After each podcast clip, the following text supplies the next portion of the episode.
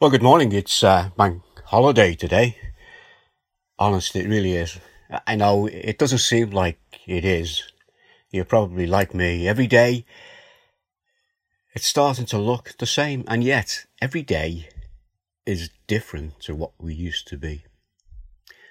Well, I hope that you enjoyed yesterday, Easter Sunday, unusual as it was, but praise God that although circumstances change, the message is the same. He's not here. He is risen. Have you noticed as we celebrated that first Easter how the role of the women was so important? We heard about Mary, the sister of Martha and Lazarus.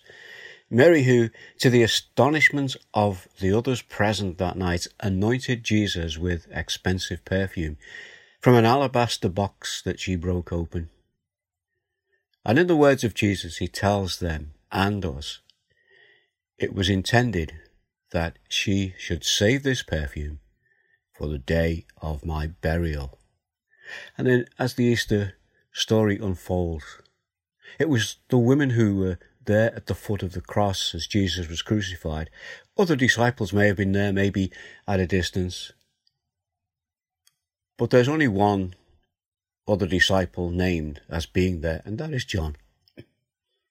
We read in Matthew 27, verse 55 to 56 Many women were there watching from a distance, and they had followed Jesus from Galilee to care for his needs. Among them were Mary Magdalene, Mary, the mother of James and Joseph, and the mother of Zebedee's sons. And we know that John and Mary, the mother of Jesus, was close enough to hear the words that he spoke. It was the women who followed to see where the grave was. It was the women who came early on the Sunday and found the tomb empty and who were given the responsibility to take the good news to the other disciples. It was the women that the others, when they heard that news, didn't believe it. Luke 24, verse 10 to 11. It was Mary Magdalene, Joanna, Mary the mother of James, and the others with them who told this to the apostles. But they did not believe the women because their words seemed to them like nonsense. So, with that in mind, this morning in our prayers, let's specially pray for the ladies that they might be encouraged and strengthened in the task that they have and in all the work that they do. I think sometimes we take them for granted, us blokes I'm talking about now. So, a little bit of a challenge for us there. Pray for mums, wives, sisters, neighbours, friends, those who are having to homeschool the children, medical staff, delivery drivers. Yes, there are female delivery drivers, post women, post uh, policemen, uh, the emergency service, workers in shops, politicians, in the offices and the factories. Let's just pray for the ladies that we know and also for others who are out there serving us, particularly in this coronavirus. Also, this morning, Platform 67, they are a missionary organisation who take their name from Psalm 67. And they take a motto from that psalm, and the motto is, until the world hears. And they very often use the internet to take the gospel into those places where the gospel is frowned upon, where the, the they are closed to the gospel. But the internet is a way, and the radio is a way that the gospel can be presented.